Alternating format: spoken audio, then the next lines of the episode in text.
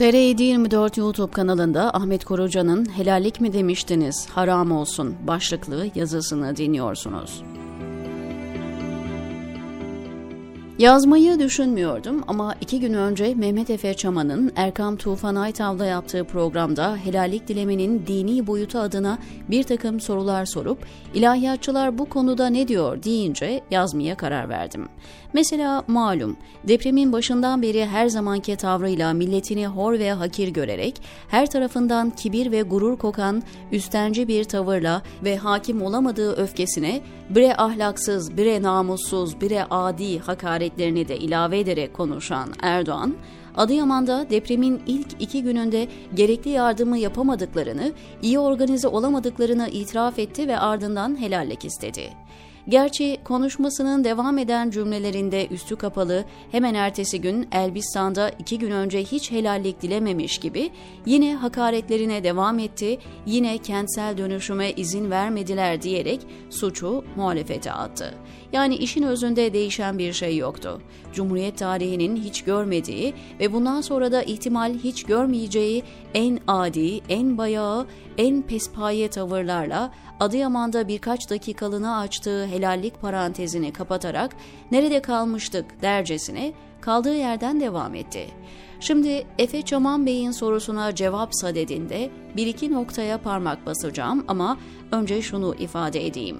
Bu tavırlar ve söylemler ne siyasetin ve siyasi değerlendirmelerin ne de dinin ve dini değerlendirmelerin konusu olabilir.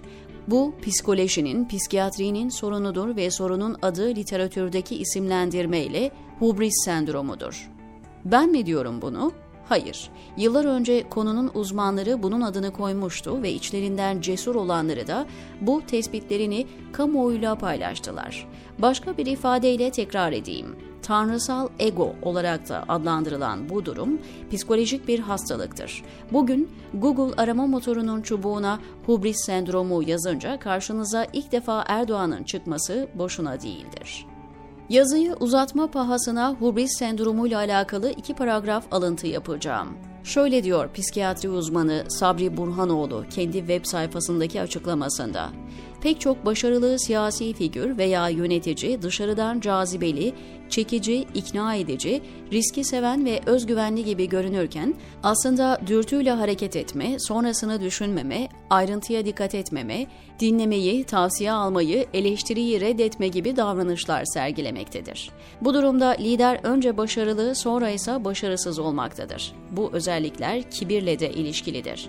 Kibir başkasını dinlememe, kendi kendine hareket etme şeklinde ortaya çıkan ve dürtüsellikle şekillenen bir davranıştır. Başka bir ifadeyle kendisine tavsiye verilmesine rağmen tavsiyelere uymayan, etrafındakileri dinlemeden yalnızca kendi içgüdüleriyle hareket etme özelliğidir. Aşırı kibirli davranma haline hubris sendromu adı verilmektedir. Hubris sendromu kazanılmış bir durum olmakla birlikte kişinin kendi içinden veya kendi özelliklerinin getirdiği bir durum değil de daha çok etrafından ya da çevresel koşullardan, ailesinden, yaşadıklarından, tecrübelerinden ve kişisel özelliklerinin toplamından elde edindiği ve sonradan edindiği bir özellik olarak görülmektedir. Tanrısal ego olarak da bilinen bu rahatsızlık güç zehirlenmesi ya da kibir sendromudur. Abartılmış gurur, aşırı özgüven, başkalarına hakaret ve kendinden başka herkesin yeteneklerini küçümseme şeklinde karakterize edilen hubris sendromuna sahip bireyler kendilerini birçok açıdan başkalarından üstün görmektedirler. Daha detaylı bilgiye sahip olmak isteyenler yazının tamamını buradan okuyabilirler. Gelelim helallik meselesine. Kimden helallik istiyor Erdoğan? 1 deprem esnasında veya zamanında yardım ulaştırılamadığı için enkaz altında yardım ve imdat çığlıklarıyla vefat edenlerden. 2. Vefat edenlerin yakınlarından. 3. Depremden yaralı veya sağlam olarak kurtarılan depremzedelerden. 4. Bütün Türkiye insanından. Tek tek ele alacağım ama helallik kavramının İslami literatürde ne mana ifade ettiğini kısaca birkaç cümleyle ifade edelim. İnancımıza göre kul hakkı Allah'ın müdahale etmediği ve tarafların kendi aralarında anlaşmaları gereken haklar kategorisindedir. Halkımız bu gerçeği ifade ederken şöyle der. Allah kul hakkıyla karşıma gelmeyin buyuruyor. Dünya hayatında karşılıklı ikili ilişkiler ya da bir toplum halinde veya bir devlet çatısı altında sosyal bir kontrata bağlı olarak birlikte yaşarken kasıt, ihmal ve hata gibi unsurlardan dolayı bireysel veya toplumsal hak kayıpları olduysa bu haklar kişilerin kendi aralarında dünyadayken anlaşmasını gerektiren haklardır. Eğer dünya hayatındayken böyle bir anlaşma söz konusu olmadıysa ahirette hakları yenen kişiler haklarını yiyen kişilerden hak huzurunda davacı olur ve hakimin bizatihi Allah olduğu büyük mahkemede hesaplaşırlar.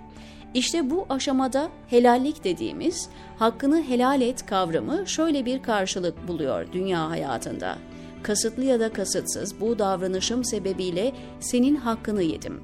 Ahirette hak huzurunda benden davacı olma, hakkını helal et bu durumda kişinin muhatabı hakkını helal ederse ahirette davacı olmayacak anlamına geliyor ve hak yiyen kişi vicdani bir rahatlığa ve emniyete kavuşuyor. Gerçekten benim anlattığım gibi midir? Ahirette davacı olmayacak mıdır? Önce helal etti sonra vazgeçtiyse ahirette nasıl olacaktır? Veya dünyada helal ettiği halde ahiret yurdunda kararından vazgeçerse ne olacaktır? Bu soruların cevaplarını bilmiyorum. Bu kısa izahtan sonra dört gruptan helallik istemiş olabileceğini yazmıştım. 1. Deprem esnasında veya zamanında yardım ulaştırılamadığı için enkaz altında yardım ve imdat çığlıklarıyla vefat edenlerden. Mantıksal açıdan bakalım. Ölmüş gitmiş insan hakkını nasıl helal edecek? Zaten hesaplaşmanız ahirete kalmış. Bu sebeple ölmüş bir insandan helallik dileme bir anlam ifade etmez. Ayrıca ortada devletin başkanı olarak üzerine düşen sorumluluğu zamanında yerine getirmediğinden hatta imar affı gibi projelerle ikbal hırsından dolayı görevini suistimal ettiğinden ben dünyaya veda etmişim, niye helal edeyim ki?'' Ben öldükten sonra Adıyaman'a gelmiş ve helallik dilemenin seni ahirette sorumluluktan kurtaracağına mı inanıyorsun? Yapmayın Allah aşkına. Böyle inanç mı olur? 2. Vefat edenlerin yakınlarından. Pekala onların yakınlarının haklarını helal etme yetkisi var mı?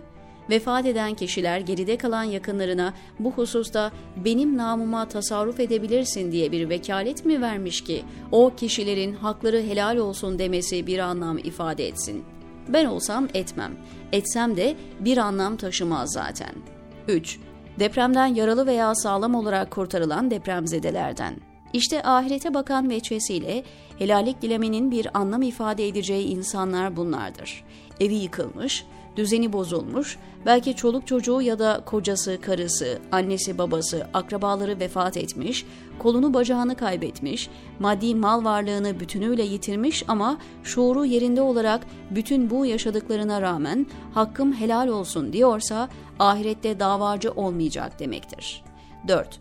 Bütün Türkiye insanından deprem dolayısıyla üzülen, ülkenin dört bir yanından maddi manevi nice fedakarlıklarla depremzedelerin yardımına koşan binlerce, yüz binlerce, milyonlarca insandan söz ediyoruz. Bunların gündelik hayat düzenleri alt üst oldu. Bütçelerine ek yük geldi ve daha nice şeyler. Bunlar yardım faaliyetlerine gönüllü olarak katılıyorlar, maddi bağışlarda bulunuyorlar. Burada bir hak tahakkuk etmeyebilir ama devlet bütçesinden oraya harcanan her kuruş para son tahlilde onların da kesesinden çıkıyor.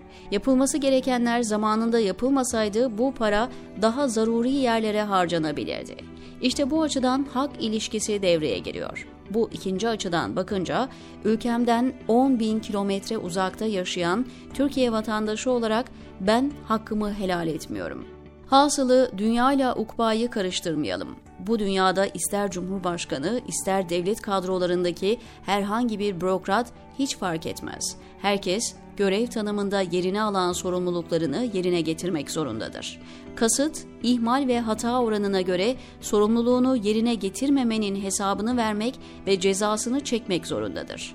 Hakkınızı helal edin demekle bu iş bitmez. Artık yeter. Resmi rakamlarınıza göre 50 bini aşkın cansız insan bedeni üzerinde dini kavramları suistimal ederek tepinmeye bir son verin. Haklarını helal edenlere bir şey diyemem. Kendi tercihleridir ama benim bir hakkım varsa helal etmiyorum, haram olsun. diyor Ahmet Kurucan TR724'deki köşesinde.